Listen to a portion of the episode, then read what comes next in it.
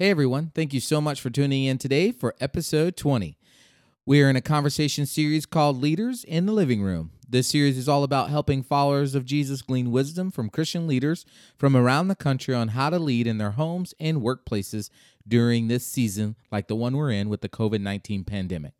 Today, lead pastor Aaron Brockett joins the episode to share wisdom and insight from his living room perspective. Well, here we go.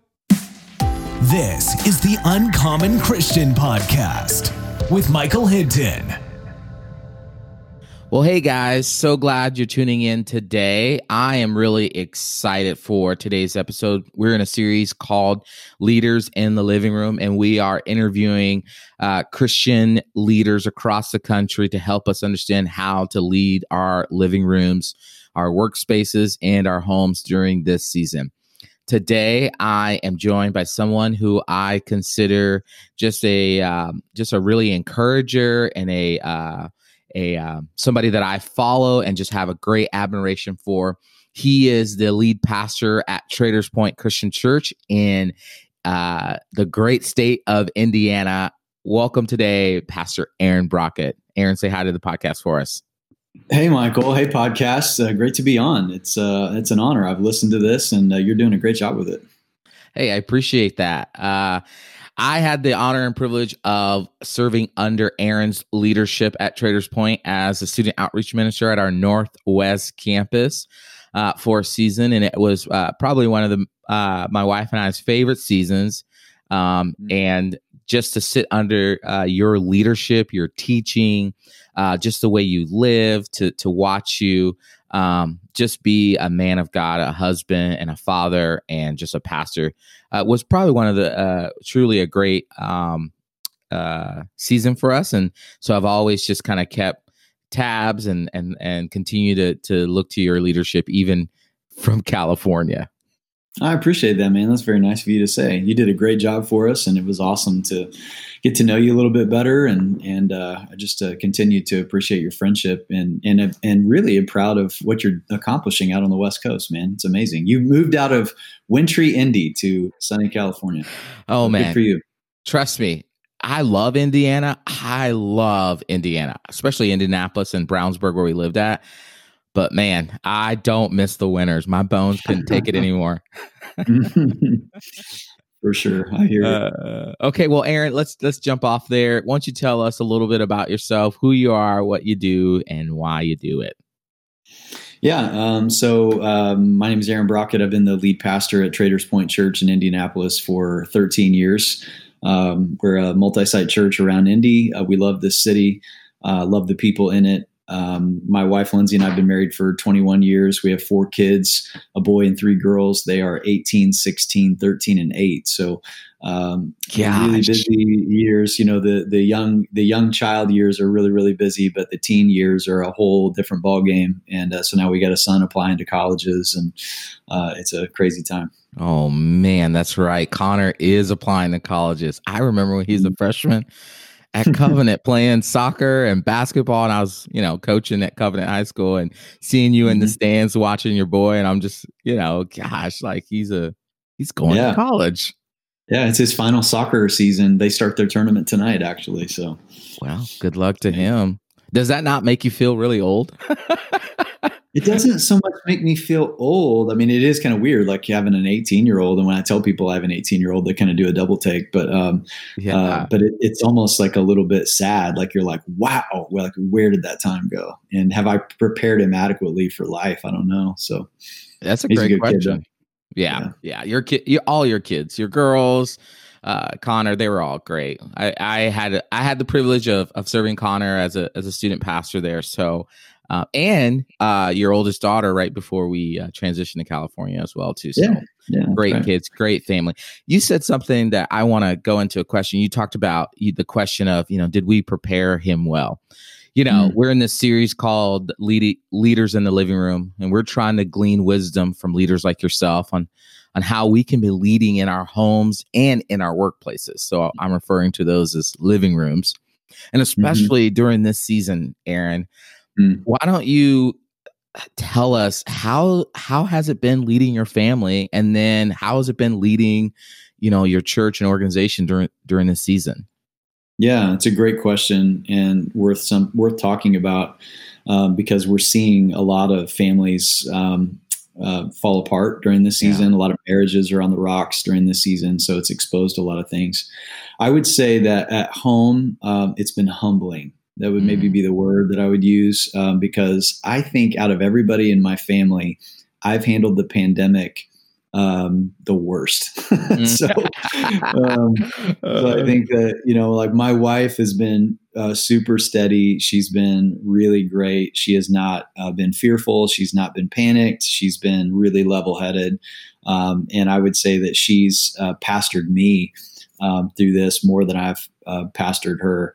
And then I think even the same for my kids. You know, my kids have actually been relatively unaffected by it. I mean, obviously they uh, there's been some things that they've missed and maybe missed out on, but it hasn't affected them emotionally like it's affected me. I mean, I think I yeah. would say uh, I've I've actually handled it probably the worst. You know, it's exposed some things within me at home that I exposed some things within my personality that um, have been humbling, like some stuff that I needed to work on.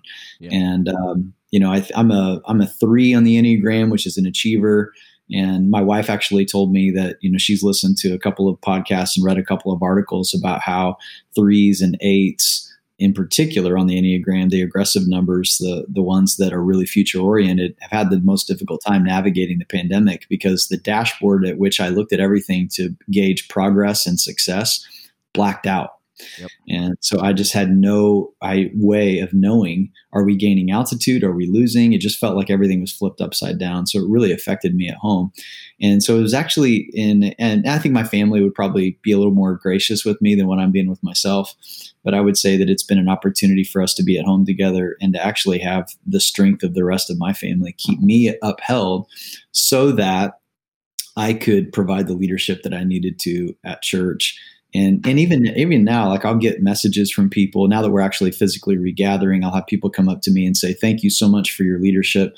It's been a steadying hand a steadying voice during these times. And i feel kind of guilty. Like i don't know if you you're giving me a little bit too much credit because uh, i don't know that i've been that steady but i think that my family's given me the strength to actually have uh, even though I've been very uncertain at times, to at least be non-anxious in front of the screen or up front to guide our church through this. Yeah, man, that's good. I appreciate your your vulnerability there. I think, um, I think a lot of pastors that if they were listening to this right now would probably have silently clapped or raised their hand, or you would have got a mm or amen because I think all of us, whether you were, you know, a three or not, and you're mm-hmm. talking to a fellow three. So mm-hmm. welcome to the club. Uh, we all, you know, we struggled with it. I, I, and I could, I could actually, you know, I can understand and empathize with you because in the same sense, man, I love how you talked about the dashboard. The dashboard, regardless, not just metrics, but the dashboard of life literally just changed in a moment's notice, right? And so everything that you and I were measuring, okay, am I doing well here as a leader? Am I doing well here as a as a orator or as a pastor, preacher? Am I doing well here as a husband and a father? It just literally changed very quickly. Mm-hmm. And we mm-hmm. had no time to adjust. And so we're adjusting, we're building this new plane in the air. And mm-hmm. we're trying, I'm, you know, we're trying to lead our family well. We're trying to love our spouse well, our kids well, all the while trying to lead, you know, for you as the leader of the organization and me as one of the leaders of an organization large organizations gosh man the yes. the the dashboard change and it's funny because aaron you know obviously you're as i said at the beginning of the podcast you're somebody that i've always looked to the to leadership and to to to to not mimic but model just the way you lead and, and your characteristic and I I concur with that lady who said, you know, or the person who said, you know, thank you for leading so well. I'd watch and see how you guys had your values that you stuck through, that you said this is how we're going to be making informed decisions. But the thing I wrote down was no one got to see behind the curtain, right? When you were struggling, when you're lamenting, when you're just frustrated with everything that's going on. Oh man, absolutely. And I think that a lot of pastors can probably resonate this, but like, you know, I mean, I'm I'm okay with digital, but uh, you know, during the middle of all this when I'm just preaching to a camera, there was a lot that that just felt missed. I mean, I love being in a room with people. And so there were days, weeks where we would come in to pre-record a service, and uh, I would get done and just go to my truck and cry. Yeah, I was just like, yeah, I just don't like this. Like, I, I want to be able to have people in front of me. So, really challenging times, but I think God's using it to refine us. Yeah, and so through those, you know, the pandemic is you know one thing, but it'd be one thing if we just had the pandemic. But as mm-hmm. you know, we had racial tensions flare up you know, worse than I've ever experienced in my 35 years of life. You know, I talked to my mom and she says, this is nothing compared to the 60s. Wow. Uh, but we, I mean, that's what she said. Now, you know, it's my mom, but uh-huh. uh, our nation to me has never felt more divided than ever. We've had murder hornets. We've had sandstorms out here in California. We've got we. It seems like every day a new fire's coming up. We have church. I'm sure you've seen. We've have churches and their leaders publicly biting back at each other. Um, you name it, and through it all, you know, you're making decisions as best as you can. So, if you look back on these last seven, eight months, would you do anything different if you could, or would you say no? Man, the choices we made were the right ones because they were guided by good principles. You know, I would say that I, I, feel pretty good about the decisions that we made. You know, we we were talking yesterday as a team um, about the fact that you know uh, organizations that thrive into an unknown future um, are uh, adaptable and we make decisions quickly. And it's not even about making the right decision; it's about the willingness to make the tough decisions mm. quickly mm. when it needs to happen. And so I actually feel pretty good about the decisions that we made. We you know, there was a lot of big decisions that we had to make early on back in April mm-hmm. uh, that were really like, we felt like a gamble. Like it was just like, you know, what if this whole thing just stops May 1st? We just made some big decisions right. that we're going to look sort of foolish if this thing all ends at May 1st. Well, obviously it hasn't, so it's working out. Right. But the fact that we made that early on, and really, I would just say that's just the strength of a team. And if it was all up to me, uh, we wouldn't have made the decisions that we made. We would have, uh, I, I, would have held off on some stuff. I would have, I would have made maybe the wrong decisions. But uh, really leaning into the collective wisdom of the team uh, has just been a blessing through this to say, wow, you know, I can really see the strength of that because everybody had a bit of a different perspective. Everybody was navigating through this uh, a little bit differently. And so um, I, am I'm happy to say that I, I feel pretty good about all the decisions that we made um, I just think I probably wish that I wouldn't have internally freaked out as much, mm. um, you know, to where I just thought, you know, man, this thing's just going to go off the cliff. I felt that every single week. And even early on in this, I felt like God was kind of putting his arm around me saying, Hey, relax. I, you know, the church can, can weather this. Whereas maybe we couldn't have weathered this digitally 5, 10, 15 years ago. Um, but we can weather it now uh, via digital. Right. And so, and that confidence to say, you know, we made decisions that I wasn't necessarily comfortable with, or we made decisions that wouldn't have been my first choice. But looking back, man, how wise was it that we were willing to make tough decisions quickly, that we were willing to be adaptable, you know, whether, you know, at, in your organization or even at home as you adapt to ordering food all the time and you know it, mm-hmm. it's funny because i looked at our you know, I do our budget. I looked at our budget and I said, man, I never thought in a million years our our our, uh, our our out of home food purchases would go through the roof, but it, it almost felt like you couldn't even cook at home. Yeah. and yeah. so you're just ordering. So, like, just being able to be adaptable in those organizations or in your home and in your organization and having the confidence to say, okay, God, we're going to make this decision. We're going to go this way. We're going to trust. We may not have clarity mm-hmm. but we're going to trust, right? Right. Right. Yeah, absolutely. I think about uh there's a story that uh I think Brett Kavanaugh tells about where he meets Mother Teresa. I don't know if you've heard this story before, but he goes he goes on this journey and he's he's like I just need to I'm, I want to find clarity on what I should do next.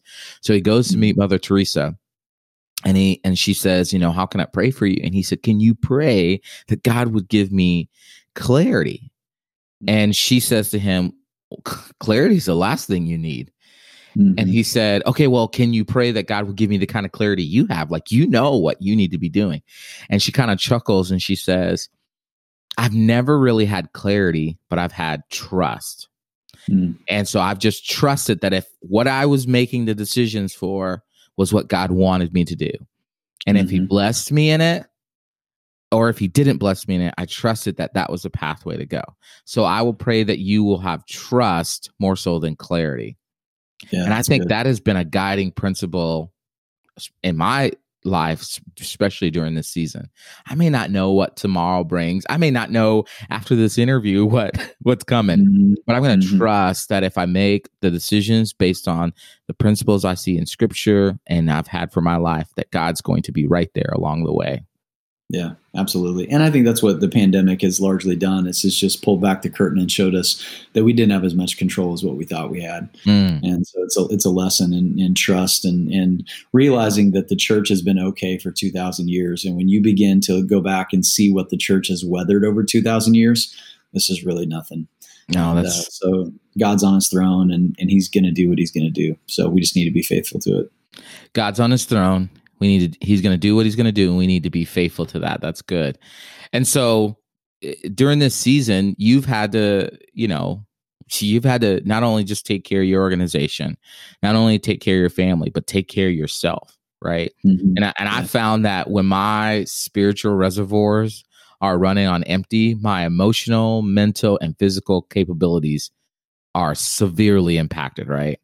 So what have you what have you been doing this time to stay strong spiritually as God has been working in you and through you? Yeah, I would say that you know in the during the during the month of April in particular, I don't even remember much of that month because it was just so crazy, and I think I was all over the place. Like I had I was carrying so much tension in my neck and shoulders. Uh, I was watching way too much news. Uh, I was constantly looking for glimmers of hope through the news, and it wasn't happening. Um, and I, all my all my rhythms were off. So uh, I like to work. I think you know, like I like to work out. I was like throwing all that out the window.